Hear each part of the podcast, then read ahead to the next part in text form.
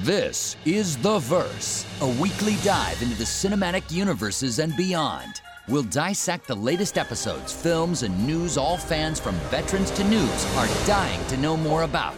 Now, here's our team of pop culture superheroes we call the Verse Squad. Welcome to The Verse. Welcome back to The Verse, the podcast that rides in single file to conceal our numbers. And it's time for another verse LASIK session for my Star Wars blind spot. The fifth round, potentially of like 30. Anyway, this time we return to a galaxy far, far away for the Star Wars prequel, The Attack of the Clones. Yes, yes. The attack of the clones. It's finally happening. All of my months of planning set into motion. What? An endless and merciless onslaught that will leave the humans in shambles. Those who remain will bow to their robotic god. For those of you not paying attention, I'm referring to me, Cronsworth. I shall reign. Exterminate. An oldie but a goodie. Snap out of it, Cronsworth. We're talking about Attack of the Clones. Oh, yes, I know. The movie Cronsworth, the Star Wars movie. Oh, yes, the, the movie. Of course, that's what I was referring to. Why is everybody looking at me? What was all that psychobabble about? I'm telling you guys, maybe it's time to dump a certain robot into the abyss of space. What was that you're saying, Norm? I didn't quite hear you. Oh, he just he uh, he said that we needed that we need to treat you to a vacation. Oh, yes, that sounds absolutely brilliant. I really could use one. Perfect. They did not hear a thing. Okay, everyone, I'm ready to discuss the attack of the clones. The movie. Great, KW. Now, as we get ready to do so, just come over and stand right here. Stand right here. Oh, right here, next to this trap door. No, no, no. More to the right. Ah, yes, on top of the trap door. Perfect. The slightly higher elevation gives me a wonderful view of all your unsightly faces. Emilia, now! Uh, are you sure? Yes, pull the lever, Kronk! Here it goes. Whoa! The door's stuck halfway. Oh no. I believe one of you hit the wrong button. I still haven't packed for my vacation. Please get me out of here. Again before our oxygen is depleted! Levels are dropping. We're reaching critical. Pull that lever, Emilia, and launch him into space. It's either him or us. Hey, Norm. Sorry, I can't. Hang on, I'll do it. Somebody help him. Goodbye, my dear friend. Ah. I'll send a postcard. No. Oh, no. He's gone. Goodbye, my dear KW. Cronsworth. Well, that got dark quickly. Good riddance. What? Why is everybody looking at me? Well, um. Okay, so we also have some cinematic universe news to check in on, but before we do that, let's meet the team. I'm Norm. I'm Bridget. Dr. Bridget. BS. I'm Lucas. Cronsworth. It's your. Oh, yeah. That's my robot. My boy. My boy.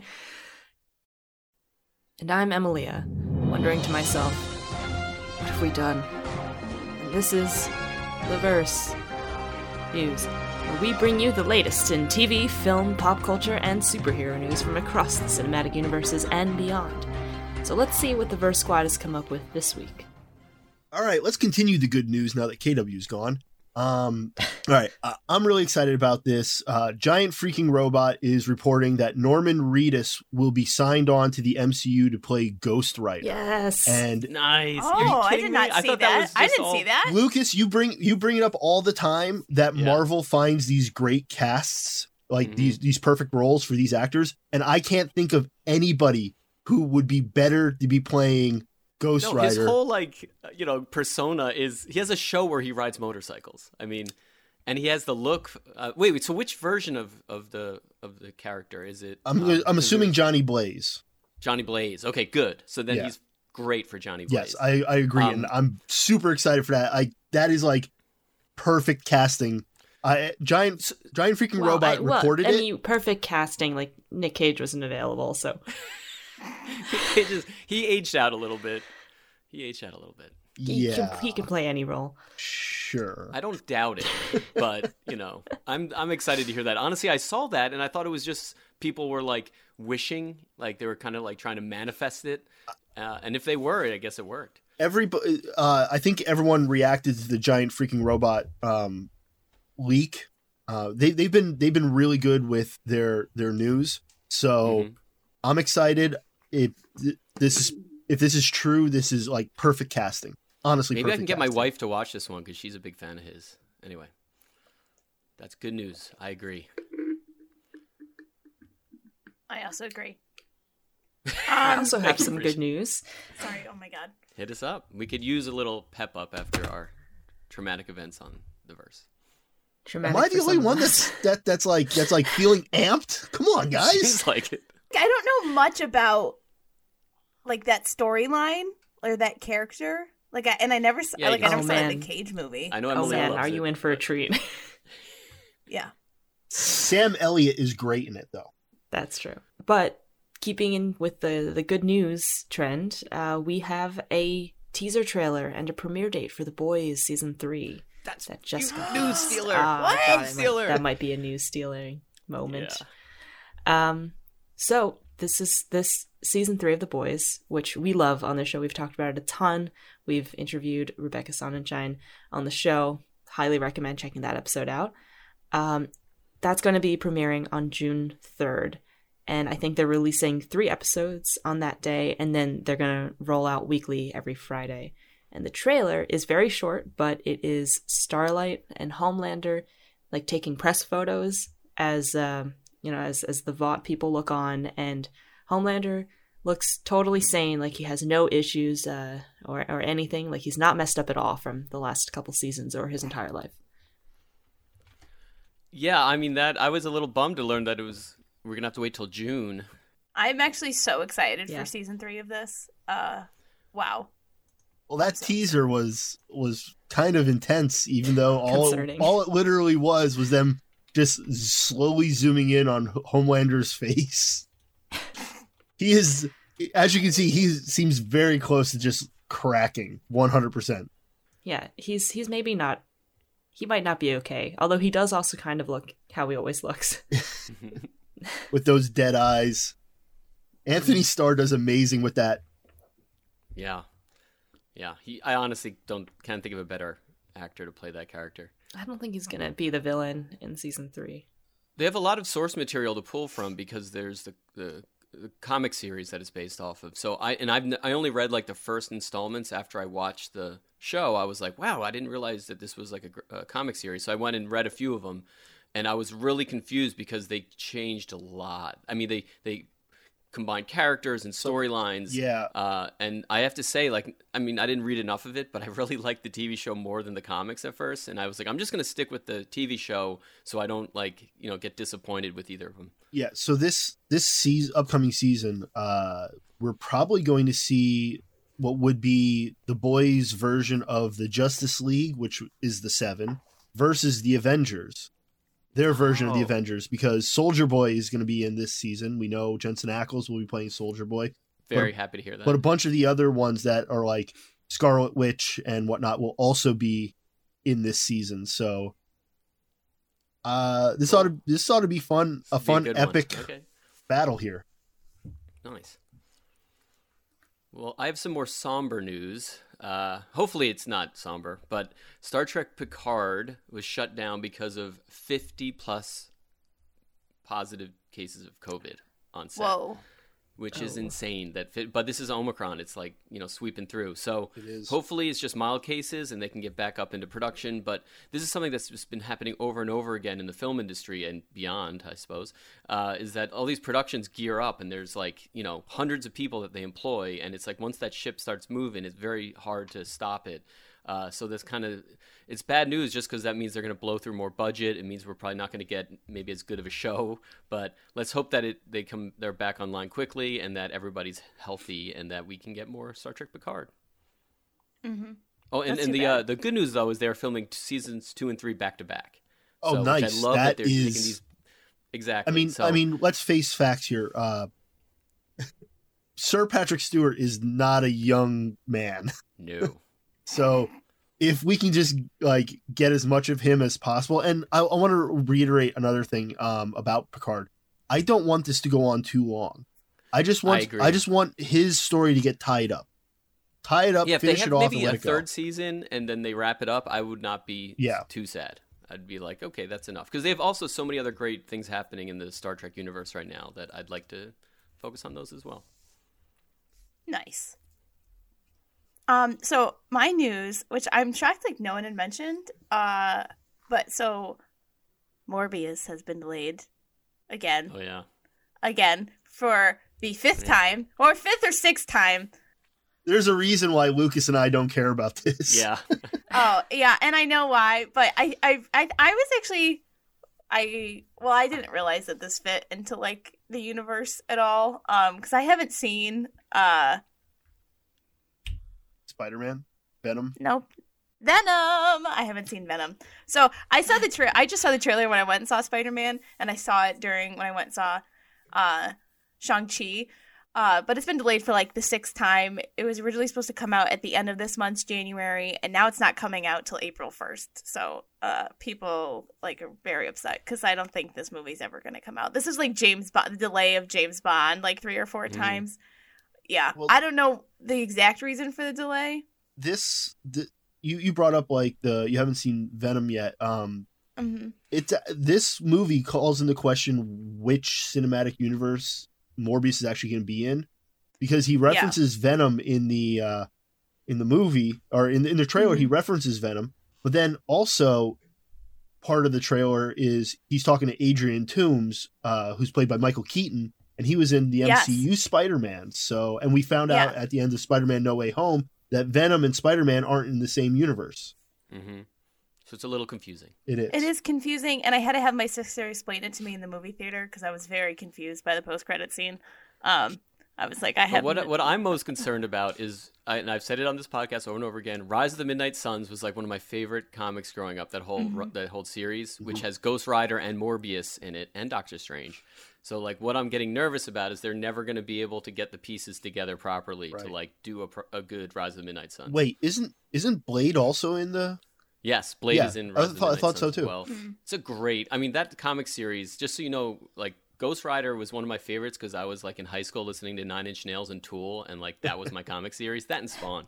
So like, I really would love them to get that right because it's more Yes. like a horror series. Yes. it's definitely dips dark and bloody. So anyway, Okay. Also, Hope- but hope to it. also happening this week, and just to like end news on a little higher note, uh, Please. Peacemaker series premieres this week on HBO Max. The first three episodes are coming out.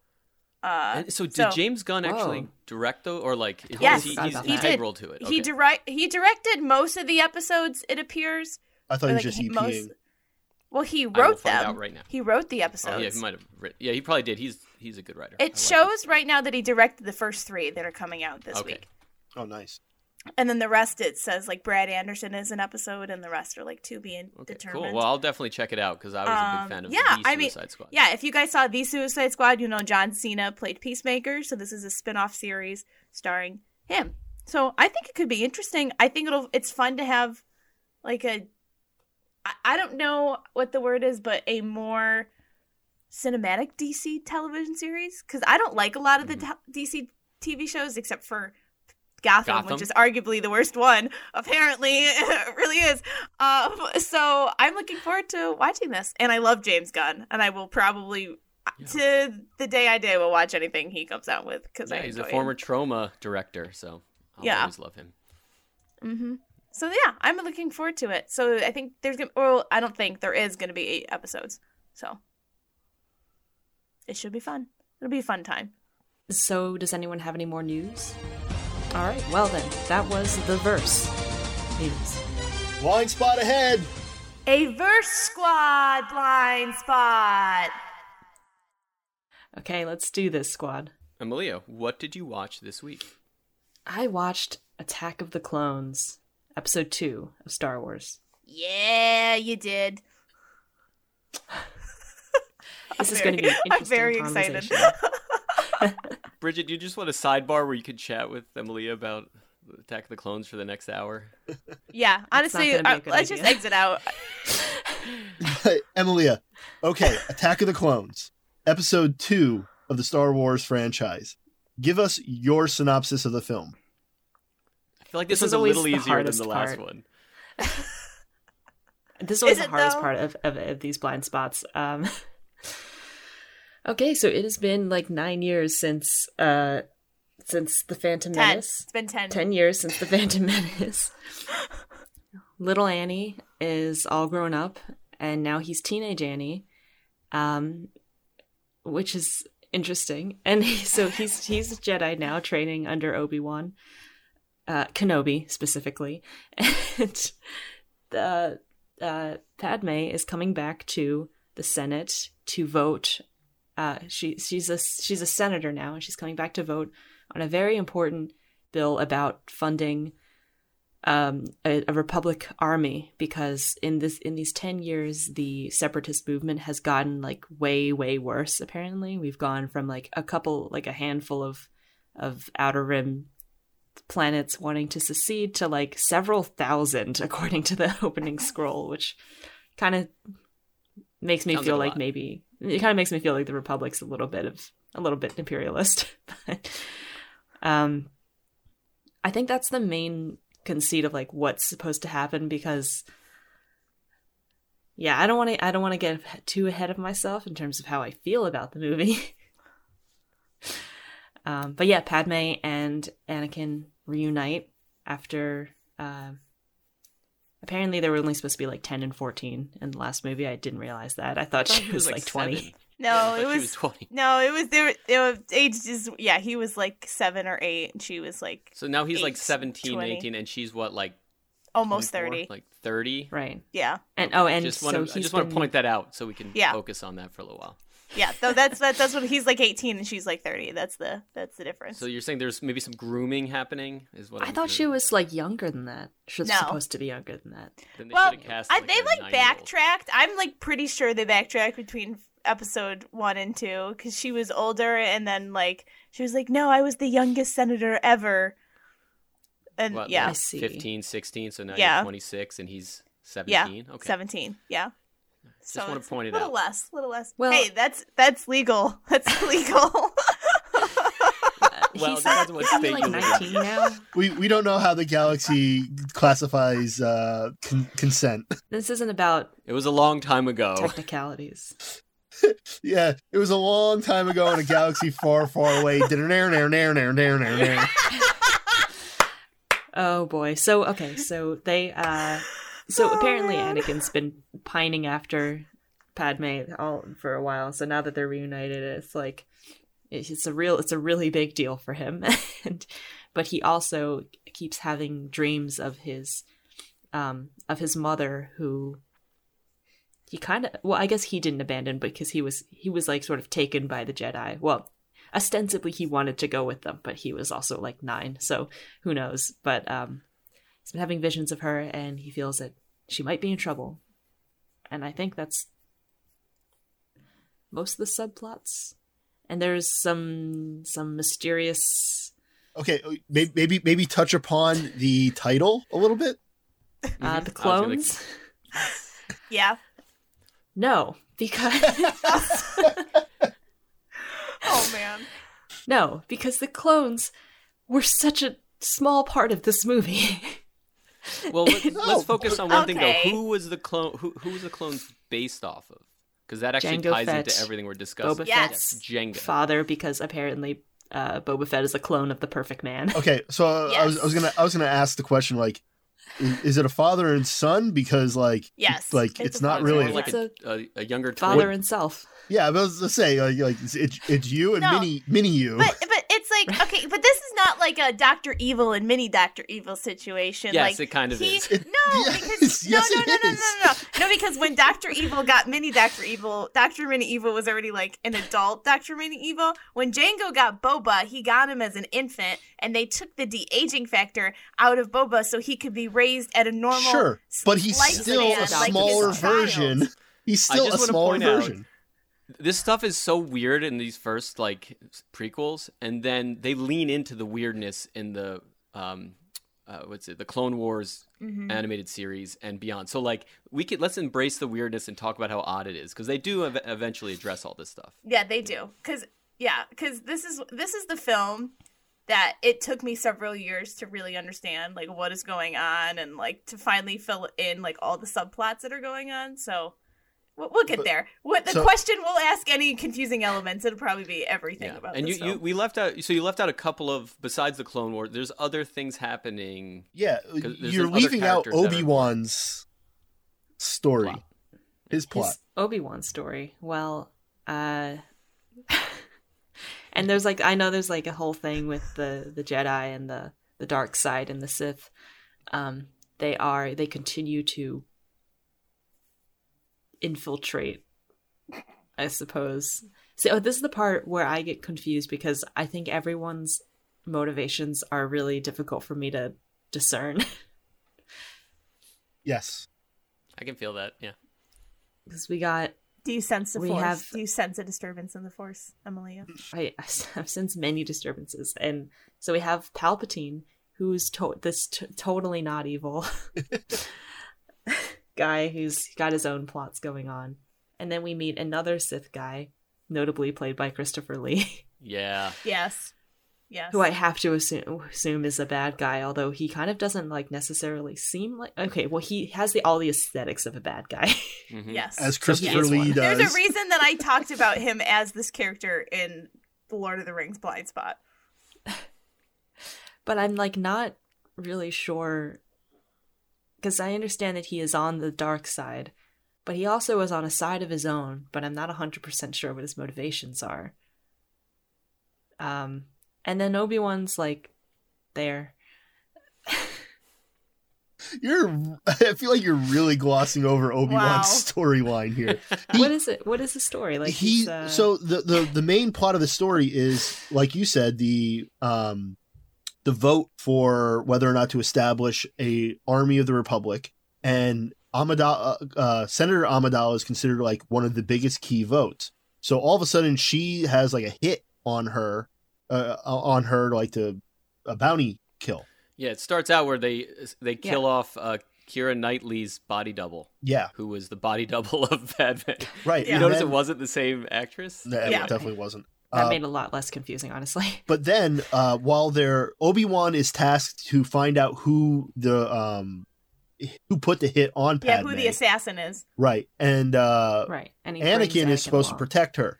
So Obi Wan finds out that like, oh, like this was from like this planet called Kamino, and then he goes to try and find Kamino in the star in the uh, Jedi logs, and he can't find it because it's been erased. And then he goes to Kamino and finds out that a dead Jedi ten years ago put an order in for like a million clones for the army. And then Yes. and then he follows Jango Fett to Christopher Lee, Count Dooku. Jango Fett, the man, the perfect man. Sure. and he follows him to Count Dooku, played by Christopher Lee, and that's when like things start really snowballing here. Mm-hmm. Yeah, I think I covered that. That's Oh, close, close, close, close. Okay, so I we kind of got most of the big plot stuff Mm-hmm. handled. I mean, do we want to go into individual characters who Yeah, meet their I think we demise because that We kind of also who meet their leads demise. into the next things we're discussing today. Yeah. So, d- did you have a favorite character? Um, yeah, I think so. Um, I'm gonna go with well, okay, I would say C3PO, but it's like a um because he had some really great moments. Uh, and C C3PO might still be my favorite character in the whole Star Wars series so Good. far. There's a That's solid But- choice. Uh, in this movie, it was probably Obi Wan. Is it Okay, he got I his think beard I finally? think yes, and Well, his I think he was- hair.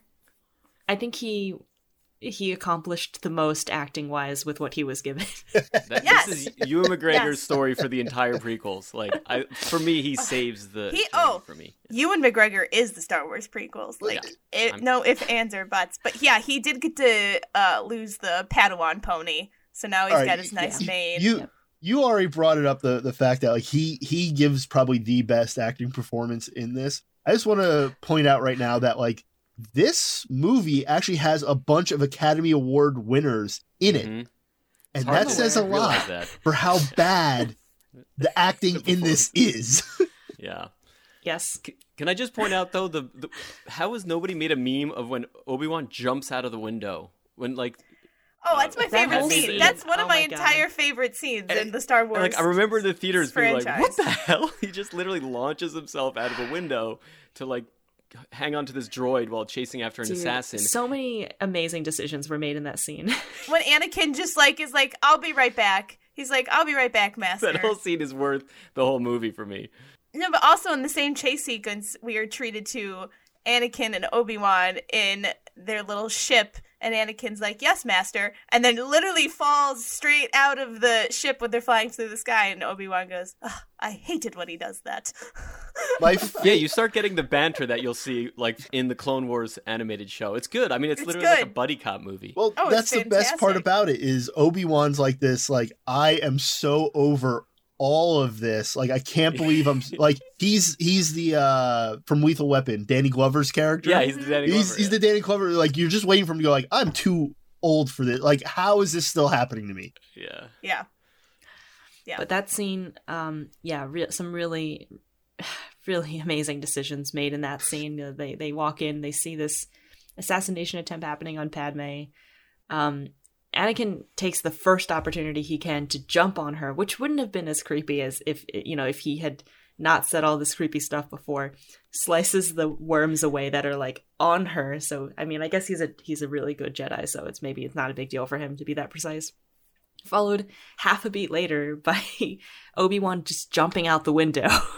launches out the window. And it's so hilarious to me. It's you're like, whoa. Anyway, yeah, it's a good. I like that opening scene. Like I forgot how fun that was to watch in the theater. But did that land for you? That whole like chase scene in like the cool future city that looked like Blade Runner. uh yeah, I think so. I, that that was one of the more fun parts for me. Um Okay, I, I got I gotta confess, um I did not like this movie.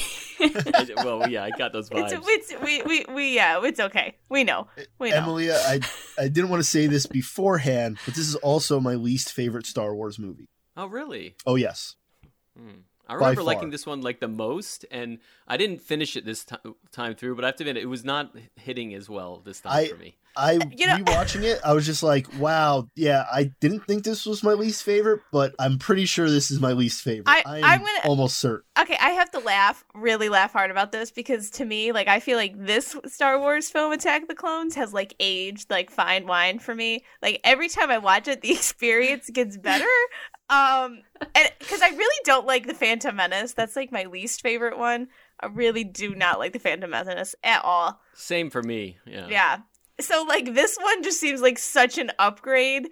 And knowing like Revenge of the Sith is my favorite Star Wars, and after like seeing Clone Wars a bunch of times, and like knowing the character and the di- relationship dynamic between Anakin and Obi Wan, it makes watching Attack of the Clones so much more fun. But I will say that when I first saw it, I did not appreciate it. Like I really didn't. But now I love this movie. Like I go in and I just have so much fun watching it. But this is not about Bridget's journey. I'm right? sorry, This guys, I'm sorry. So, So- so, even if you didn't like this one, were there any like scenes or moments that you did enjoy that stood out?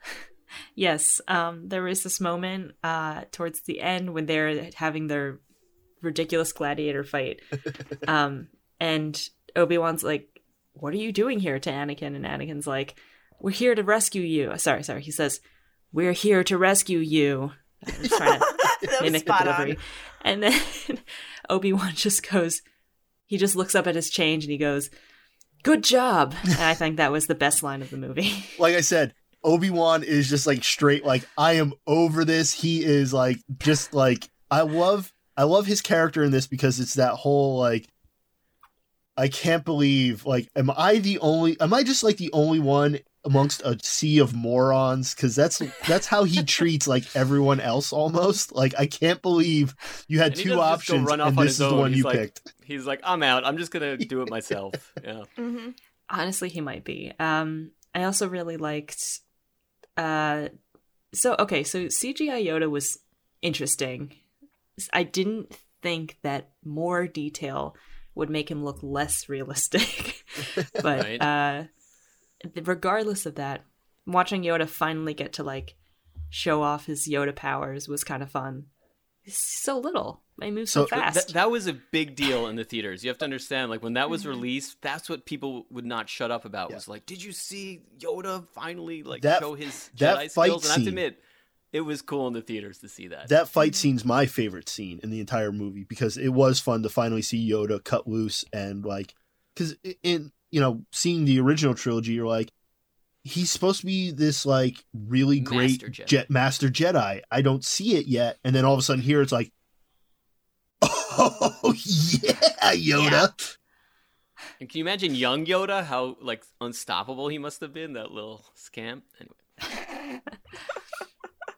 So any there any other favorite moments or cuz I have a funny feeling I know what like one of your big least favorite moments is going to be but I Oh, I want got to a couple. But be, but before we dive into that, I gotta know. I, I gotta I gotta know if there's any more good good moments for you.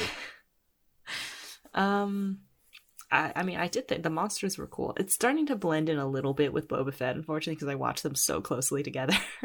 Yeah, I can see that Um, happening.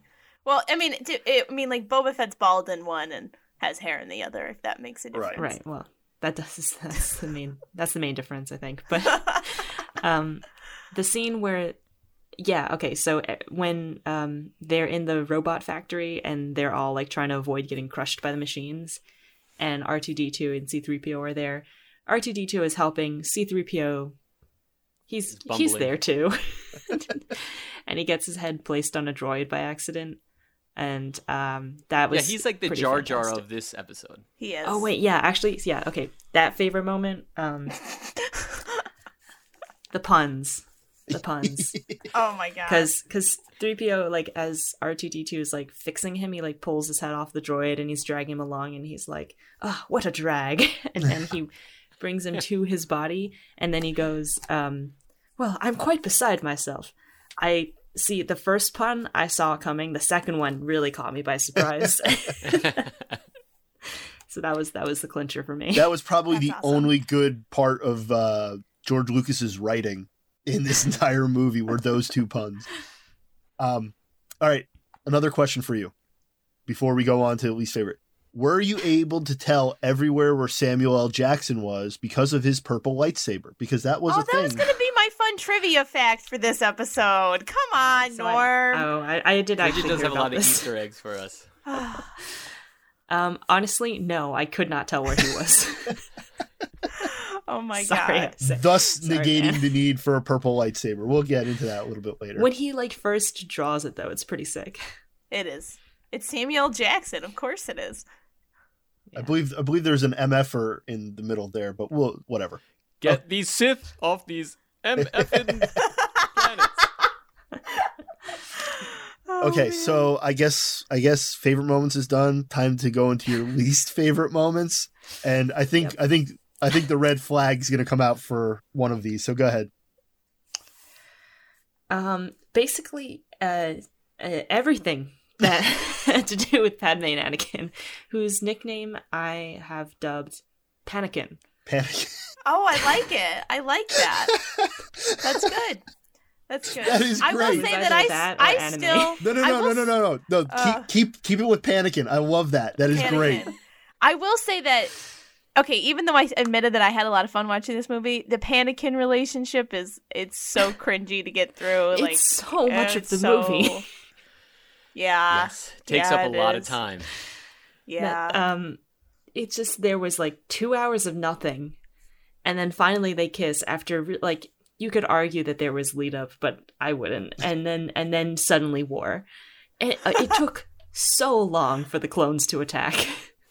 Love is a battlefield. So Battlefield. that that is true. It it does take a long time for the clones to actually come a part of it, but I mean, at least it's a little bit more clear than the uh the Phantom Menace, right?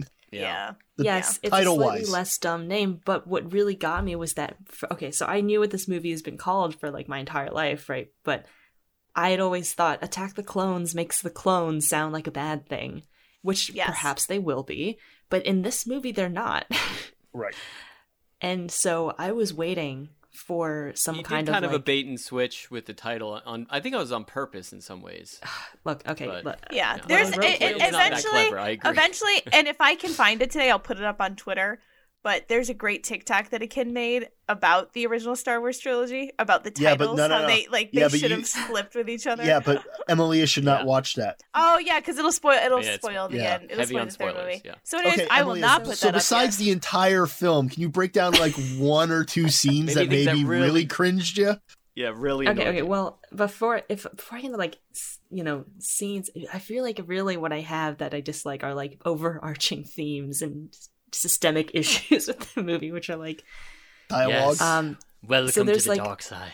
the jedi are like always ostensibly the good the good guys because the anti-jedis are literally called the dark side so but they're also like imperialists who are Mhm. okay with the ethics of using clones and like don't bat an eye at that don't don't like care at all they're okay with the clones fighting each other they're okay with having these like you know uh, bred to be super obedient soldiers that they're just going to send out to die um and and so this whole thing was like oh the the jedi are kind of imperialist the republic is actually a good thing and the separatists are the bad people um that is uh I, you, what i wrote here was my expectations were subverted too much so yeah, but they, you know, he that is done on purpose. though. the Jedi is are supposed to be shown as like they're they're um somewhat corrupted from within, without even the dark side, which I thought was really clever and interesting that they did that. I just hate the execution of it.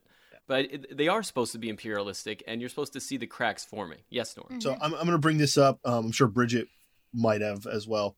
Uh, the one great thing that stems from this movie is the Clone Wars TV show, and in this, in that show, um, a lot of those overarching plots that you have problems with, Dave Filoni and and the crew who put this together actually address a lot of them, so that it Yeah. ma- it makes it going from like, oh, we're just supposed to gloss over this, be like, no, they understand the morality and the moral grayness of it and all that stuff and they explain it way more so like even though you did not like Yeah. again and this is coming from my point of view where i did not like this movie that much the tv show is so much better that and it like brings it all together to the point where you're like okay But it won't save your viewing experience of this movie. No, it and, you're- won't. and I, honestly, a lot of us felt the same way when we first watched it because I remember the the original trilogy. You're like, okay, there's a good side and a bad side, and it's very e- obvious who's who. Um, and then now they start really fracturing that, and you're right. It's like completely subverts your expectations. And I love how you put it, Emily, because I'm like, yeah, they it, they subverted it too much, and that's kind of how I felt watching it originally, being like, what the heck's going on? Like, who am I actually supposed to like and root for? in this mm-hmm. whole, No, whole so if you were looking Yeah. at like like a bar graph of like the ratings of live action Attack of the Clones film, it'd be like nothing. There'd be nothing on the bar versus like the the like the Clone Wars the series. No, seriously, it's just that show. Dave Filoni just like filled in all the gaps, which is why I think too. Now watching this has me- have ever met as many times as I've seen this film after watching the Clone Wars a few times, like I I- what I don't like I don't like being confused while watching movies, and I think that's what I didn't like the first couple times watching this through because there is so many plot holes, but they do get filled in, so I do understand a little more like about it, and it, the cringiness is just like a part of this viewing experience. No, no, no. experience. the clone wars shows you how bad attack of the clones was that's what Mhm. that's what the clone wars animated show did that's what it did That- for you. Okay. that's, that's what it grace did is that at least Attack of the Clones was a little less confusing than the Phantom Menace.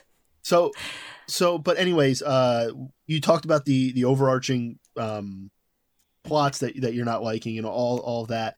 Uh, any individual moments where you're like, wow, just I cannot believe this made it into a cinematic adventure.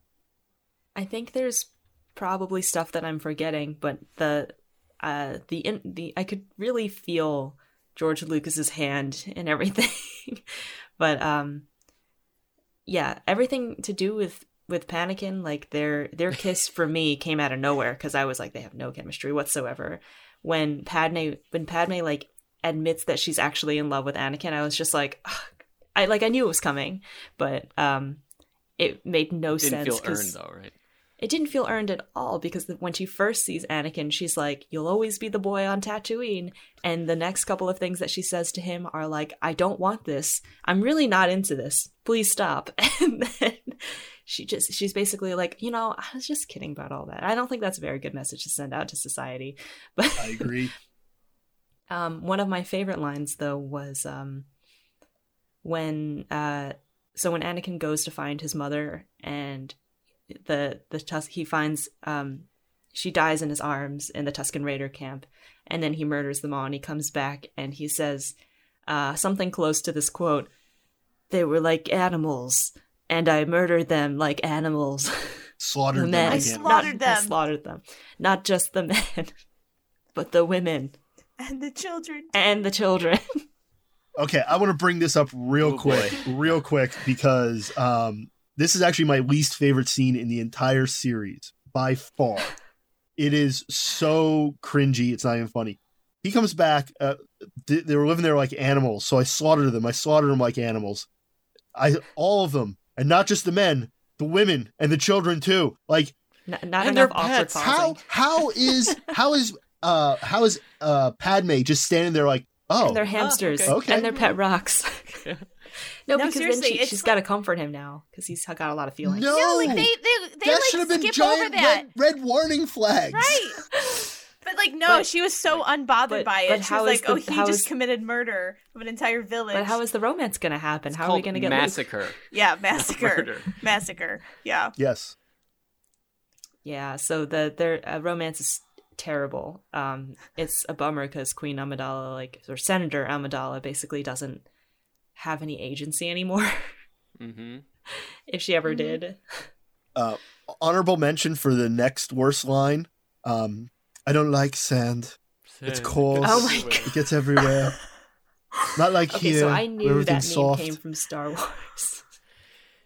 Yeah, I mean, poor Hayden Christensen. Like he, he- you know, he's a good actor. If you see him in other roles besides this one, like you'd be No, like, oh my god, yes. like, this guy's great. Yeah. But it really, it's hard. It was hard for me to like come around and like his character.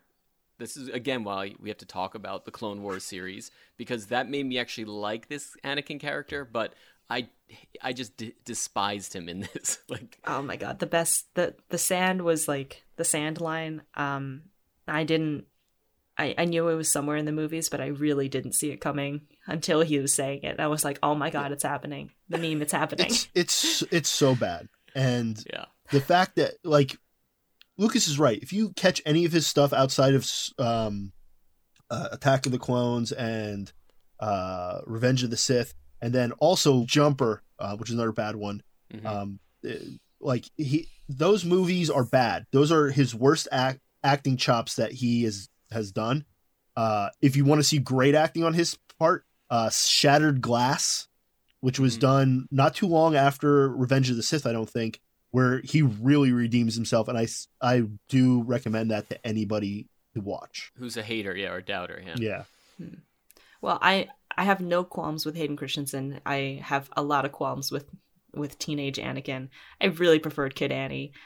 Um and I think the last like cringe line that I want to shout out is like his whole monologue to Padme when he's like he basically gives her like a a, a really crappy version of of the Bridgerton I burn for you monologue.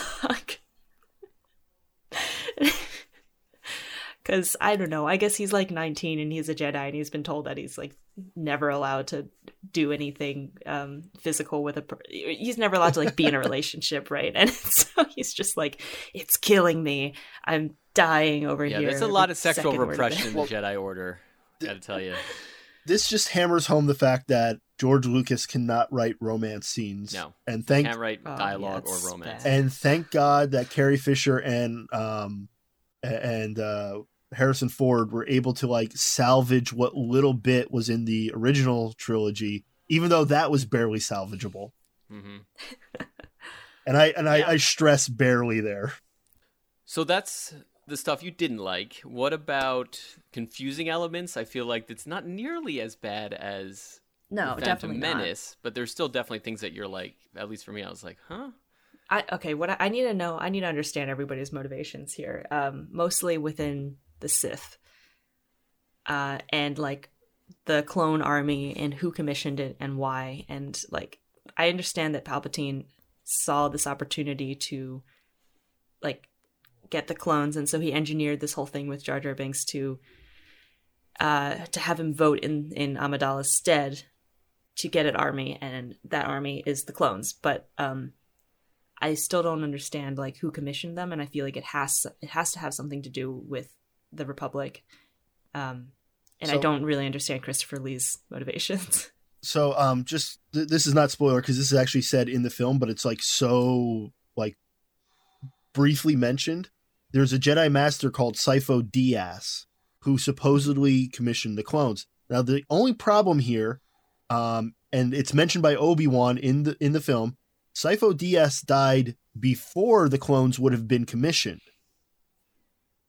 but yeah, yeah, So a lot of people out there, you know, they they think that Palpatine just disguised himself as a Jedi and used Sifo Dyas's name to do this. that would be what I w- would guess. But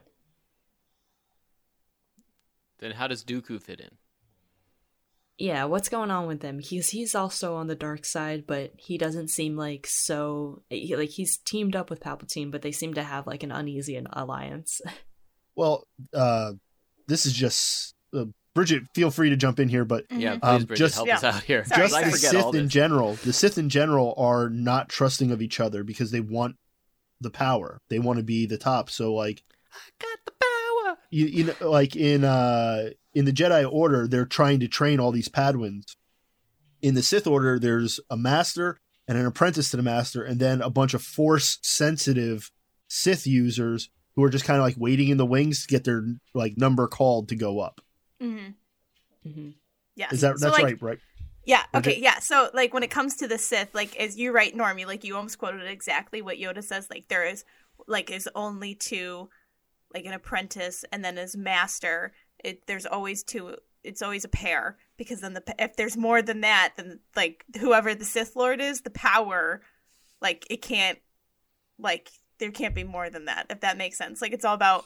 Uh, like balance Doesn't really, balance in the force balance in the force like jedi can work together and be a team and there could be hundreds of them and you know that their goal is to always restore balance in the force and they can always work together and to do good to make things better to, to balance out the dark side the dark side they're just so evil like there only can be like two power the master and the apprentice you can't have any Right. more than that and and in the older lore, um, the Sith have a reputation of the apprentice killing the master at Yes. some point to take over Yes. the role of master. Pretty much every time So that that's why you're right. Dooku doesn't really seem like he's 100% on board with Palpatine because at one point Dooku doesn't want to be the apprentice anymore. He wants to be the master. he wants to be the master yeah I think what's a little confusing to me is that Count Dooku is the um, the de facto leader of the Separatists, which is opposed to the Republic. But does that just mean both sides are corrupt and that they're like warmongering or something? And then that's that's to get the army, Ah, and then that's you're you're leaning You're into it now. there. There you You're there. there you go there you go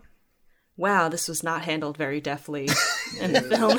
no it was not That you're it was not you have your finger right on the button, like hard. yeah yeah Yeah, Yeah. it's just a it's a mess. Like there's it's like a lot of the messiness of the Phantom Menace just carried over, then they doubled down and made it more cluttered, yes essentially. yes Well, I feel like they had a lot to accomplish in this movie, but they spent like two hours hanging out with with the very awkward pairing that is Panakin. You mean frolicking in a field? Agreed. right? They they did frolic. That was a whole thing. Yes. Yes, they legitimately frolicked. Well, I feel like we're at the point where we have to ask you what are your theories moving forward, how you see this trilogy, prequel trilogy wrapping up. Because there's only Well, one more. I mean, Yeah. the Sith the Sith's revenge. I think is going to be like the all out war, the uh the the all out war movie, because we've got we've got a clone army, we've got a droid army, and they're both controlled by people who are on the dark side, and that seems like a like a powder keg of sorts. Um, it does make me think that perhaps the clones won't always be used for good. Maybe. And um I mean, I think it's pretty clear that Padme is Luke's mother, going to be Luke's mother, maybe, probably.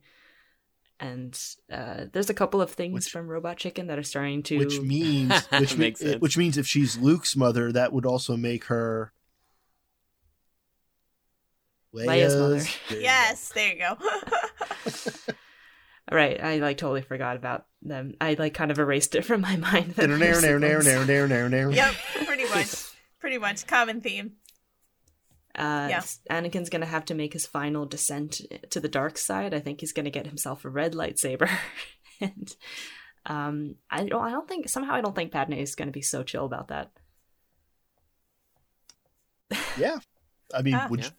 Look, look, she got a big red flag in this movie and she just And did not look, guy- acknowledge yeah, I was gonna say No. maybe she would be okay with it because she's apparently okay with him being a genocidal maniac, yeah, a mass- massacre. I mean, yeah, I, mean, I would say, uh, I mean, genocide's a little.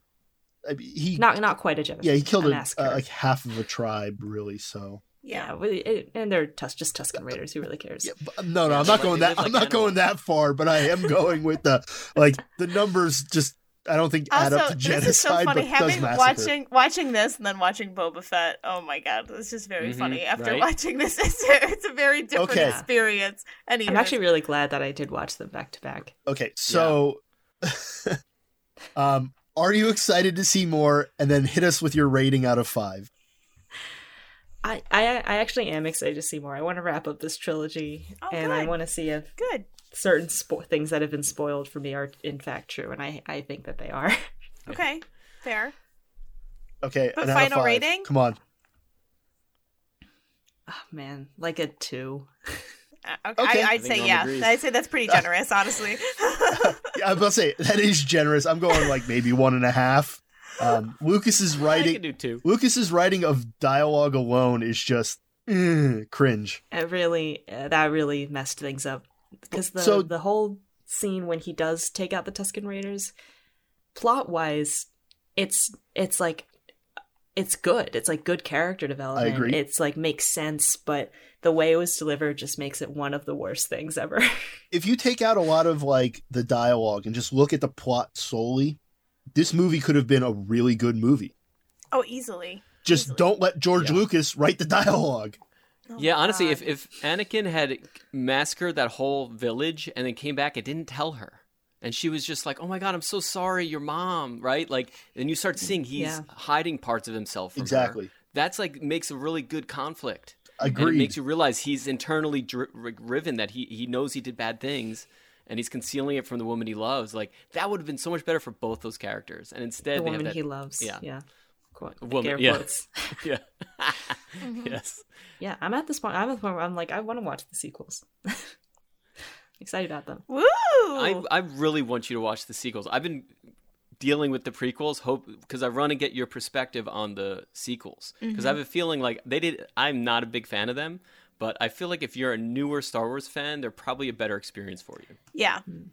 No, that's what I would I'm curious to see too because most of the people that I know that are new to Star Wars or maybe didn't see the original films, they're like, "Oh, I loved the Star Wars sequels." Yeah. But as a Star Wars fan, I did not love the sequels. I did I, and I probably should sit out of all those blind spot episodes No, no, because no, I will be in them. ah I just will go Okay. off. Emilia's got beef. I got I got beef. I got beef. Em- Emilia, these two, I, I think, are overblowing a little bit, especially Bridget, because if Bridget likes the prequels a lot, then she has no right to say the sequels are worse at all. I'm at not saying they're. I No, did not no, say d- no, they're no. worse. I did not say they're worse. I just have much more beef with them than I do Mm-hmm. the prequels. I didn't say that they were miserable viewing experiences. It's just like the direction of certain things that happened in those films or didn't happen. I have beef with. Oh, okay. man. I really, I, I really still am like sometimes wonder if this was the right decision to watch Star Wars at all. It's too 'cause late. You are. It's conversation. You are These are the conversations head I covered knee, head knee deep in the Sarlacc pit. All right, way too So- late. But I am looking forward to the sequels. I could end up being a sequels person. The prequels, I so far at least, this is like I don't think that they're better than the original trilogy, but I do think that they're pro- I would probably more willingly rewatch them, which is a different metric. Sure. It is. It is. I because I think the original trilogy is the best, but I enjoy watching the prequels more. Yeah. So just to wrap it up, my my new rank order is five, four, one, six, two. Nice. Well, now that we know the origins of Boba Fett, it is time to continue his story in the Book of Boba Fett. Okay, so let's delve into some descriptions of the Book of Boba Fett, episodes 1 and 2. Our story begins at the ending of The Jedi Returns, back on Tatooine where we last saw Boba Fett fall into the Sarlacc pit.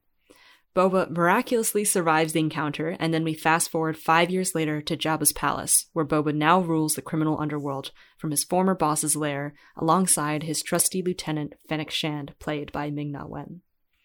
But politics is politics, and Boba definitely has his work cut out for him if he wants to rule and survive. Episode 2 then delves into his experiences with the Tusken Raiders that he was captured by after escaping the Sarlacc pit. These flashbacks set the stage for the new Crime Lord's ruling style as one of respect and mutual understanding with the natives of Tatooine, rather than Huttese disdain. All right, so what did everybody think? Maybe we should start with Emilia since. Um, you know, With I was actually working. Pre- I, I, I was kind of like anticipating disliking them because I was like, "Who cares, man? It's like, do we need this? Like, Likewise. come on, like, this is just an action figure." um, but uh, I am begrudgingly enjoying this series so far I'm always saying that the best part of Star Wars is like the world building, and they're finally doing it, and I'm just trying to trying to fend off the feelings of this feeling a bit like a cash grab. but I am enjoying this the series so far. Good. Yeah, I mean that's I was expecting to not like this one as much, and I think bec maybe because of that, I've been really jiving in it. Because so what I liked about this one that c- totally surprised me is it felt like a total mashup between Conan, uh, The Man with No Name, and Lawrence of Arabia. like they kind of took these properties that I've been a huge fan of forever, uh, and they just kind of put them all in the Star Wars universe. And and again, they really flushed out the Fremen. Oh, I mean the Sand People, um, the Tusken Raiders, because they, you know, it, it's uh, characters we've seen and, and been treated totally just as like a, a side thing, and then we actually get to know their culture and how they operate, and and we get to see Boba Fett as like a as a human being, not just like this annoying, you know. Uh, What's it called? A clone character that is again like a cardboard cutout. We actually got to see some of his motivations and his backstory, and we get to see the Hutts. It's like it was really fun to explore this mm-hmm. world, and and I kind of love that they lean into the the western. It, it mm-hmm. seriously feels like watching those old serialized, you know, western stuff that George Lucas essentially was like basing a lot Right. of his original and, Star Wars. and same with the off of. western idea like this and i know like we haven't watched it but like the mandalorian especially season two they really Mhm. really leaned into that and i think and like they came out with one of the best pieces of star wars content ever and then they did that whole western episode it's the idea of the western that star wars has been recently embracing uh, and it's a lot of fun because you're No, no, no. I, I actually think the first uh, couple, uh, um, New Hope and Empire Strike Back lean into the Western a lot. Really heavily influenced Oh. by this See, Western know. serials that Yeah. um, that George Lucas grew up with. And that's the thing is like he took the best parts of those shows and put them in the sci-fi universe, Yep. which was awesome. Like Yeah, I completely agree. yeah no i'm enjoying this and i and, and like you guys said i wasn't expecting to because i don't really i never liked boba fett so No, this is making me like not only the character but the actor as well. He kind of reminds me of Charles Bronson's Tamir approach, where it's like Morrison? there's very Yeah. little emotion and and, Yeah, and but the- actual yeah. And the direction they're going with i think is very interesting. It's it's like it's a story that we've seen before but i think it's being carried out pretty well. Like boba fett does not is not like um he suffers a little bit from main character syndrome but it kind of works for him because his whole thing is that he's trying to like rule by respect and he's trying to bring a new kind of reign a- after the Hutts. And obviously that's going to be like disputed by the people. And and so the whole show is the whole the whole show does not necessarily rely on his character arc from A to B. It relies on uh, showcasing a world, basically, and I think that's what Star Wars can really excel at. And so, And what they've done in this series that they've failed to do in so many others is the humor lands and it works. Like I like the jokes they put in there and the side characters and like for me this is all working way better than I expected. And and it's funny because there's not even a lot of dialogue. Mhm. Like, That's the th- best part. That's right. No, but there's not. like oh, like going from watching I like I watched episode 2 this morning after I watched Attack of the Clones. And there's like little to no dialogue, period. Yeah, that's great. the The, whole series. Tusken Raiders thing was so good for me. Like that I actually liked the second one better than the first one because of that. Oh. That it was like I mean, right off the bat, that like whole train action action sequence, like that to me almost felt like a top notch action sequence you get in Yeah. a Marvel film. Like, it, and y'all know seriously. that I I want to own one of those land speeders. Like that for me is like a dream thing. Like that I would be able to have own one of those and ride it. I want the one of those sticks. I want a stick. So I, I'm I'm just gonna say it. I'm actually Yeah. not liking this that much. Like honestly, Oh, that's a I bummer, but I first it. I really don't care about Boba Fett. I cannot stress how much I don't care about Boba Fett, but I do care about Fennec Mm-hmm. uh, more. And like She's so cool. she Fennec is Shand, really cool, Fennec but I, Shand, yeah. like uh, that's that's just the way it is. Um, uh, Fennec's played by uh, Mina Ming Wang. Na Wen. Ming-Na. Yeah. Min Na Wang. Uh, she's awesome. I love her. I loved her in Agents of Shield. She's a top notch actress. Period. Um, the best thing about this show so far is the lack of dialogue because the music in it is so good, and they're borrowing Oh, a lot of the themes yeah. from The Mandalorian, which are so work. good. Oh, which are so good didn't know that. So and that's good. why like right now i'm watching this series and i'm like okay i can still watch this because there's not a ton of dialogue and that music is just great and i do agree that that train scene was probably my favorite scene of the two episodes by far hmm Yeah. And it's weird And because I- we're getting to spend a lot of time with the Tusken Raiders, the Sand People, which were like honestly characters that like I hated like throughout the Star Wars franchise. No, because they like they never Yeah, they were silly. They were like, Yeah. I, I don't understand them though. Like, so they're wrapped in all this stuff. So what do they look like underneath? We we I liked know. how in the train sequence we got to see like the villains. They took their masks off, and there were aliens that were wearing masks. I was like, oh, that's cool. Like, Yeah. of course, Right. Uh, but yeah, the whole Tusken Raiders thing, they seem so dorky. Like, "Er, er, er," Er. like they they made them out to these characters. Then they actually gave them a culture, and it made them like uh, that. One leader was such like a badass fighter. So, oh was my good. god, Like, he I actually, was so sick. Like he had some of Oh, the yeah. best action. best Are- sequences. are we are we sure that's a dude i don't think that's a dude Oh, you think it's a woman? No, I think it is. Well, you're right. We don't know We don't gender. know. We don't see gender don't under the I'm, robes. what I'm confused about is, um, are their faces? Are those their faces? No, or are no, those no, those masks? are no masks. idea. They're I think they're masks. masks. They're- So what do they look like underneath? We never see. We never uh, seen you don't yeah. see in I'm hoping we'll find out in the show. yeah you don't s- you don't see in the, any of the series or cartoons but you do see in the comic books Oh, okay. Oh no, I But love. also- I'm I glad like. you brought up the music, Norm, actually, because it's composed by Ludwig Göransson, who also did the music for Black Panther. And I'm starting to wonder if he's just Oh. becoming the go-to guy for like really good tribal soundtracks, which Yeah, yeah. I don't know if that's a good idea, but really great, really great music and good use of theme. I didn't know that there was like a bunch of stuff from The Mandalorian, so I'll I'll watch those. Someday. Yeah, like the instrumental. someday. Like yeah, the, so they used a very specific instrument in the Mandalorian to make the theme, and I cannot remember what it was, but the um, there, I Was it like the a whole drums? behind.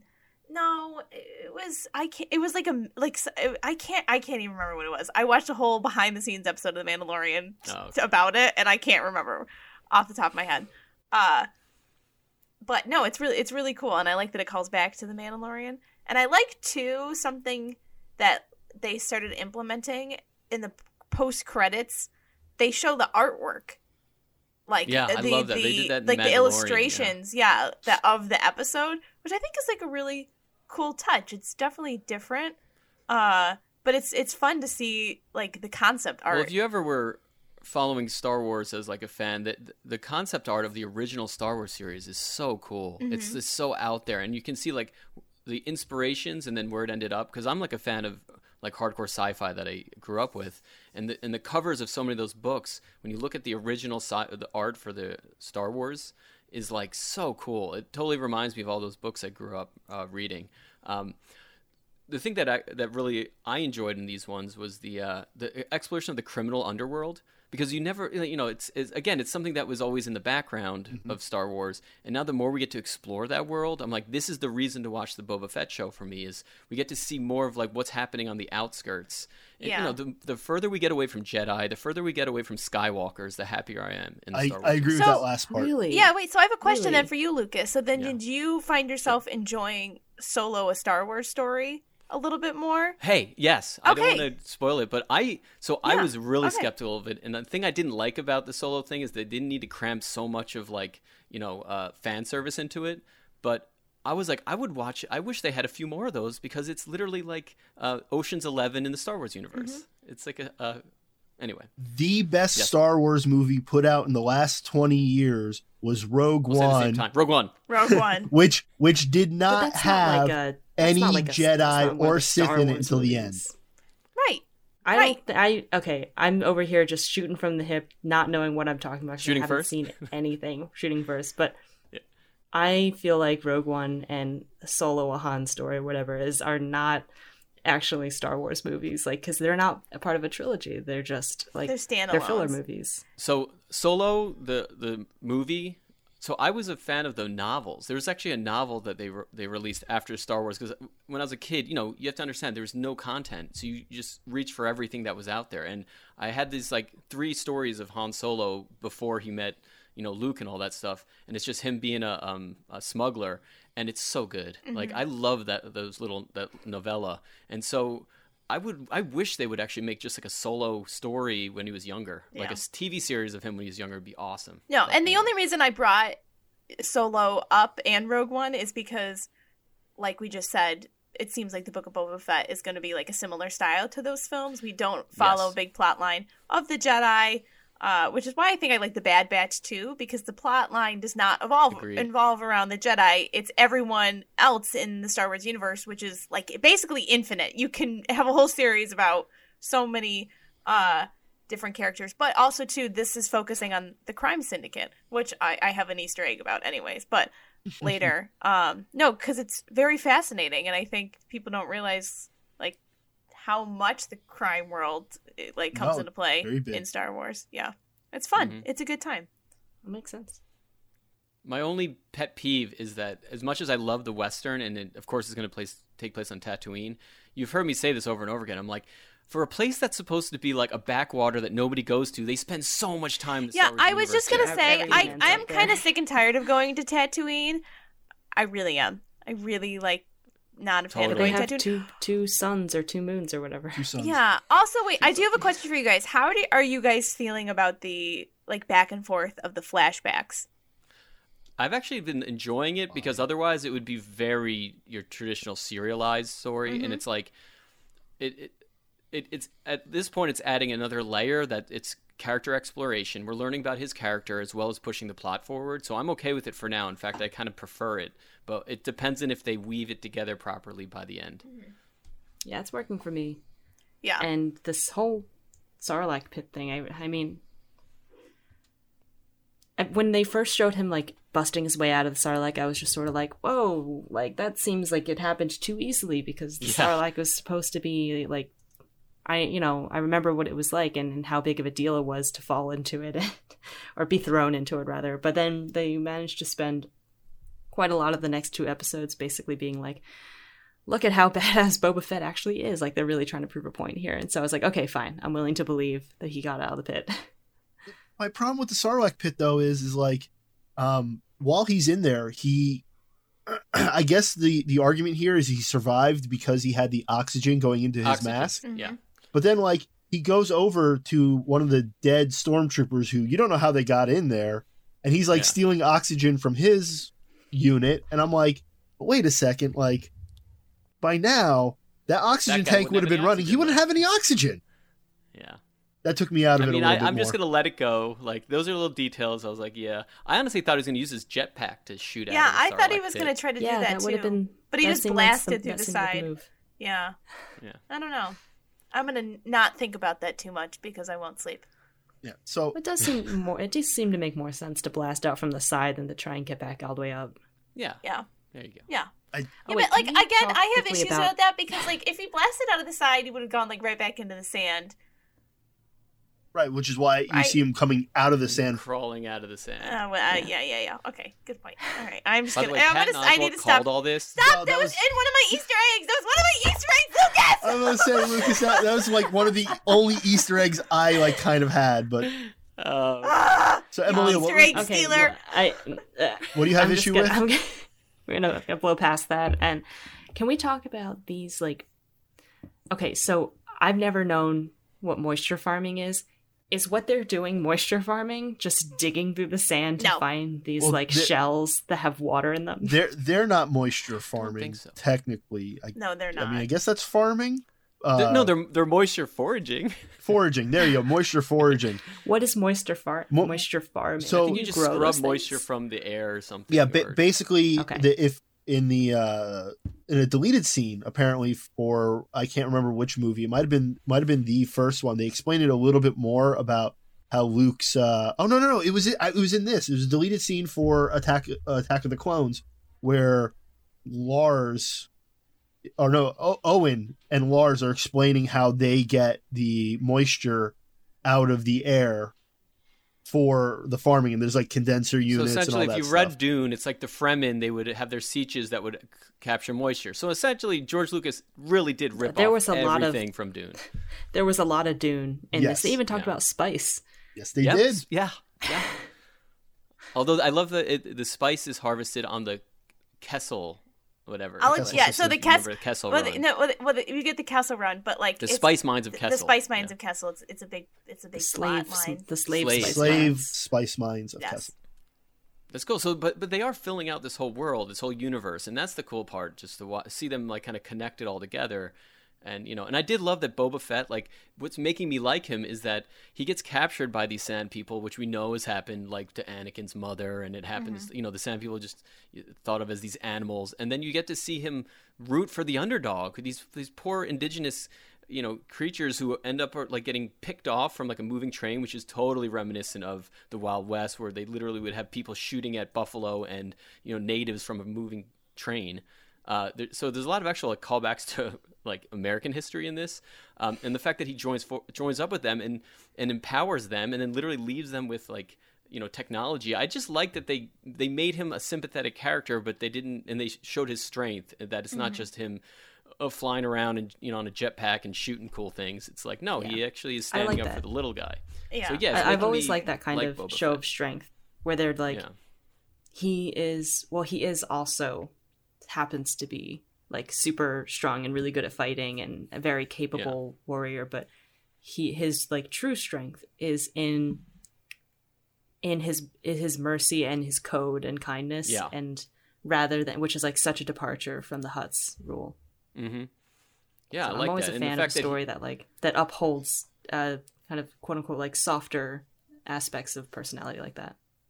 Yeah, and if you're gonna be a, in the criminal world and telling a story, like you have to have a code, right? Like there has to be, and that's the thing about being in in the Western world or like on the frontier is that there's no law, so you have to have like your own code of honor that you function on, and that's what like, like I said, why I love that they're leaning into the Western thing, and it really sort of makes sense for this character who's been very kind of on the villain side of the story up until now. So, should we get into some Easter eggs? I'm really excited let's about. Easter eggs, guys. I'm really excited. I, and I feel oh, bad I, want to say one last Oh, favorite, yeah. uh, one last favorite moment though, Bridget. The reason I brought up Conan is not only for him being dragged behind the uh, the the beast, Oh my whatever, God, when he gets yeah. captured, but it's Yeah. also Oh, yeah. when they make the stick at the end. It's totally like the beginning of Conan when they're forging, Forging. the stick. Anyway, just Yeah, wanted to point those two very out, which are kind of Easter eggs. Okay, that's true. proceed. And Oh, technically, don't don't don't go there. technically, Darth Vader was like in Conan, right? Wasn't James Earl Jones in Yes. Oh Yeah. yes, Yeah. Yes, good callback. Yeah. Uh yeah. So anyways, so I got a few little Easter eggs. Usually this is Norm's territory, but uh since we're in the Star Wars universe, I am taking over taking over his hat. Uh so yeah, so like Fennec Shand, obviously we were introduced to her character in The Mandalorian, and then also we saw her in the Bad Batch. If you Mhm. guys if you don't remember that. Nor well, wait, do. Norm. She appeared in an episode of the Bad Yeah. Batch. Uh, no, I was I was gonna say like oh, a couple of them, right? yeah. I, I was was Fennec also in the Clone Wars at one point? No, no, Not in the beginning. No, that was a different. she was not because the Bad Batch was her first Oh. appearance in an animated form. Okay. okay. Yeah. So, uh, she's awesome. Really like her. So the the in episode one, the biggest Easter eggs have to do basically with Jabba the Hutt, who we meet in the original Star Wars trilogy. So first, like 8D8 is Jabba's droid that that we're learning. It's the same exact droid that we saw in the first film, and then so the Rancor, if you guys remember, is Mhm. the is the beast that is in kept in the dungeons underneath Jabba's place that Luke has to fight in to in order to basically get And uh, mercilessly Solos Been murdered. and murders, Murders. to get Solo Murder their to get pet. Han's body frozen in carbonite uh back. Yeah. So, time timeline wise, everyone's got to know that that Rancor's gone by now, right? Yeah. You'd think. Yeah, I was thinking that this whole time. I'm like Maybe I'm like a. I'm like the Rancor's not in there. The Rancor's not in there. And then they were like But there's more than one Rancor. You can have. I, I think Emily's right. You could always buy an, another Rancor. Go to the you know the pet shop and get another. Yeah, I guess you Rancor and raise could. I guess you could. But yeah, I don't know. I don't know. I I, I mean like I just assumed it wasn't gonna be there and it actually like the humor hit there. Like that was funny. Yeah. He's like, yeah, there's no Rancor. Uh, I mean, that was good. That was good. Um, so this is this is going in episode two, but then we are introduced to Jabba Hutt's cousins. So in Mhm, the, twins. Clone Wars, yes, the Mhm. twins. In the Clone Wars, we were actually introduced to the Hutt Council. So there's like there's like twelve Jabbas basically. Like uh and so the twins were actually introduced in the Clone Wars. So these this is the first time we're seeing them in live action form, which is again I love that they're pulling characters from the Clone Wars and the animated series. It just gives them so much more credibility. Uh Yeah, also their litter did not look stable. I gotta say. yeah. I I, think they needed a couple more a couple more dudes carrying that thing. yeah, I actually was also questioning the physics of that. I'm like, that has to be like ten tons. Like how are Don't they 10 have like people carrying that. that. you can? I don't No, you got you got to show power by making sure that people are carrying. Oh, yeah, Yeah. I, I Maybe that. like I a dig couple more people though. Yeah, Yes. yeah. I guess so. I guess so. Oh, by the way, that chew that that Chewbacca. What's it? What's the race Wookiee. called? A evil, Wookiee. evil that was some Chewie. cool Wookiee. Also, That that's like- badass Wait to Wookiee. see Also, that is like the first time we're fighting. seeing a. I just want to put this on everyone's radar. That's the first time we're seeing like a Wookiee basically as a bad guy. The Wookiees o- has Yeah. only ever been like siding with the Jedi and you know like essentially the quote unquote good guys in the Star Wars universe. Yeah. So I hope we Is see that that like Wookiee again Vader? because I think that'll Mhm. be super fun. Well, you heard that he was part of a uh, a gladiator. yes. So I'm like, well, no, the Wookiees. The gladiator Wookiees are gladiators. Like that's their race. Like that's their species. Apparently, there's also a wait. Really? Yeah, I thought that was like no. Bridget, we're we're gonna have to fact check you be on that, but you are the expert, yeah, so I, I, kind of have to- don't want to I have argue. to defer. I wouldn't be surprised because I feel like there's a lot of alien species who seem to be like they just all do one thing. Like Yeah. all of the um yeah, Well, like there's like thing- a race of musician they aliens got their apparently. Yeah. Okay, no, and I and I would go into the I'm gonna I would go into a more description of the Wookiees, but it will spoil something for Emilia, so I'm gonna avoid that for now. Okay, Okay. so Sure. we can talk We'll about just it have to later. trust you we that can you talk know about it later. talking Okay, so if you guys notice when they went to Mos Espa, which is the bar, that sketchy little seedy little bar restaurant, the Max Mhm. Rebo band was playing, or the villainy. AKA the Cantina get around. band. So like they've obviously found a new establishment since Jabba's no longer around uh, that they're Mhm. playing in. So I thought that was really fun. I, Well, I thought I was like, what if they be played? working, okay? Look, Yeah, the, the reason to why Max working musician. Rebo's band went to work there instead was because they just did not agree with the Cantina's policy on no droids. Yes, we did get some nice droid hate. They wanted droid equality. Yes, they did. They that's all they wanted. That's all they fought for. Um, Kind of reminds me of a long lost droid of ours. I have no Yeah, idea what you're no talking about. what you're soon. talking about. Too soon, Emilia. Too soon. Uh, Just I'm just trying to have some remembrance. Um. So also too, I said, oh, so the the Hutt twins that we, we were introduced to them in the Clone Wars. We were actually introduced to the Order of the Nightwind, the assassin group. They were also in Mhm. the Clone Wars. So again, pulling characters Oh, okay. from the animated series. Uh, the Pike Syndicate, which is the spice that we were talking about. The so that's Mhm. the spice that's coming off the train. That is like a huge, massive plot line in the Clone Wars. I mean, that's also you do the main mess plot. with the Pikes. You do not mess with the pikes, but spice trading, that's what we spice running. That's what we talked about in um Solo a Star Wars story. And that is where we get Mhm. he made the Kessel run in less than 12 parsecs. The Kessel run is running spice from the mines of Kessel. That so that's where that comes from. And they did answer the, the Oh. less than 12 Yes. parsecs because he found a shortcut or something. Didn't Yes, they like yes, retcon that yes, they Parsecs is not time; Is it's it length. distance, it's not length. time. Yes, exactly. um and then also so the two quick little things. The so the top of the train, the train that like engine Mm-hmm. is supposed to be like a replica of like a pod racing engine. Oh Uh, yeah. Yeah. yeah, that's like a quick little callback. It's actually much more powerful than a pod racer, but that's like what it's calling back to. And then also too, in the beginning of episode one, we see Boba laying in what they call a Bacta tank, which is what we see like Luke Mhm. getting healed by. Luke in, in And- Empire. Yeah, and so it's like the same sort of concept. His is a little more obviously fully encapsulated in a full body uh Like machine. a coffin almost. Yeah, yeah, exactly. We're also seeing throughout all episode one and two his flashbacks to. We're seeing flashbacks to Attack of the Clones when he was a child and he Mhm. sees his father Jango killed. Uh, we take us back to memories. of- Decapitated. yeah, decapitated. Takes us back also Yeah, to shockingly scenes. small amount of blood there. Yeah, we also see Lightsabers flashbacks. cauterized. Yeah. Uh, uh, are you sure it wasn't just the the PG thirteen rating or whatever? I'm sure that had something to do with it. No, but he also is holding The helmet. the helmet, but his dad's head is in there. Yeah. That's so Yeah. sad. That's and pretty dark. I'm surprised it didn't fall out. Well, that's Well, I. it's There's a meme in on. underneath Yeah. the chin, and There's a meme though where Yeah, you see him pick up Oh. the thing and the head Yeah. falls out. Yeah. Anyway. Okay. But also the flash, we we also see him flashing back to like the water of Kamino, like where he was born and raised. So I thought that was kind of cool.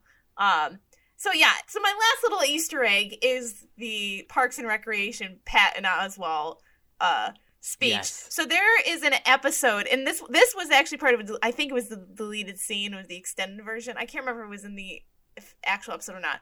But Pat no, and it's in the Oswald, episode. it is No, in the actual it episode. was a this little one bit because in I've watched episode, the but there ex- was an I've extended watched the version. extended version like ten times, so that's why I'm just not 100. percent So Patton Oswalt guest starred on an episode of Parks and Recreation where he goes to the town council and he holds his own filibuster. So that means he just he whatever he can has to do, like he has to keep talking, can't stop talking, otherwise filibuster's over and like the he what he wants is not going to get done. So he starts talking about like crazy theories in fan universes and he starts talking about what if Boba Fett survived after falling in the Sarlacc pit and he describes like word for word exactly what we saw in the beginning of episode 1 he's like Boba Fett you know reaches his hand out of the sands and you see him crawl his way up through th- up through the desert. And he describes like word for word exactly what we saw. So I have a feeling that the writers and creators of the Book of Boba Fett actually took it from Patton Oswalt's filibuster Yeah. speech in Parks and Recreation. It was spot on. It was spot on. To be Yeah. fair though, how many other ways can you get out of a Sarlacc pit? That's ex- exactly that's exactly where I was going, Emilia. No, it was it was. Well, what I really hope No, we but get, it said though, that like he Pat- blasted through, and then I, I don't I don't know. It was pretty spot on. It was pretty spot on. All I hope is that we get Patton Oswalt in the Star Wars universe in this Boba Fett show. That would be awesome. That would be amazing. it would be amazing. He's in everything, so I mean, it just makes sense. I only have one Easter egg to add, and that is the voice of 8D8 in the show is voiced by Matt Berry from What We Do in the Shadows. Oh, and you said he was in it. Yes. Okay. yes, that's Matt Nice, Berry. I love Matt Oh, I gotta go back and listen. That's funny. But yeah, so just a couple of things, but I I, I love it. I love it. It's giving more as I loved to, that they do this is giving credibility to the animated series when they pull characters and they bring them to life. Um, Mhm. I just think that's so awesome. I love that they're doing that. So yeah, I don't know. I'm excited for episode three. Honestly, I'm definitely going to be watching more, and it's also getting me even more hyped up for the Obi Wan series. That's oh coming my out later in god, the year. I'm so pumped for Obi Wan. I just I just want to know if the entire reason why he's constantly going back to the Sand People is because they're showing him being quote unquote reformed a little bit and softening him up, Mhm. or if it's just filler. Because right now I feel like it's more filler than anything. I'm, I'm just waiting for the tragedy to strike. Yeah, exactly. Where's the tragedy going to happen there? waiting for the. I the think that it's moment. no. to- I think that we're, it's the opposite, though. I think they're going to make him more of a heroic figure. Um, that's uh, honestly that's where I think it's going. So that's my theory on it is that he's going to become like the, a, a, you know, a cri- he's still a crime boss, Sure. but he's going to be like a you know Yeah. benevolent Look, I, character. I just want more of this series to revolve around Fennec than anything else. Yeah. hey, Yeah, that's, that's fine. Well, I guess on that note, we better wrap up, guys. So, as always, you can interact with us on Twitter at the Versecast. And be sure to subscribe to The Verse wherever you find your favorite podcast. And also, feel free to share The Verse with a friend. A shout out to at night underscore cowboy and Adriana 13881530. That's a lot of numbers. But thank you and keep it up. Uh, we're always on Twitter and we love interacting with you guys. Uh, and if you want to follow me, Bridget Brogan, you can follow me on Twitter or Instagram at Bridget Brogan16. And if you want to follow me, Norm Felker, you follow me at random underscore white guy. And you can follow me, Lucas Longacre, at Luconian Logic on Instagram and on Twitter. And you can follow me, Emilia, on Twitter at EmiliaU. I mean, I guess if you want to, you can still follow uh, K Dub's uh, Cronsworth's account. That's Cronsworth with a K at Cronsworth on Twitter if you want to see whatever posthumous tweets he tweets out. We'll put out his funeral arrangements later. You can follow him through a black hole. It sounds like. Finally, there's our producer, Stephen Prusikowski, who was last seen diving into a black hole after his favorite pet. He we, he can be found on Twitter and on Letterboxd as at Film Snork. I believe he was shouting, My boy! My boy. My boy! My boy. No, no, you got, you got, you can't. You guys, that's our thing. Keeps. you're right. You're absolutely right. I take it back. Oh, well, there's our music. Thanks for listening. Keep sending in those questions and comments on our Twitter page, and we'll see you next time in The Verse. The Verse is presented by ScreenRadar.com and produced by Stephen Pruzakowski. Just wait, you'll get yours. I'll make sure you all suffer if I get out this alive. You stupid people, acting like I had no emotions, floating somewhere in the night. Guitar solo.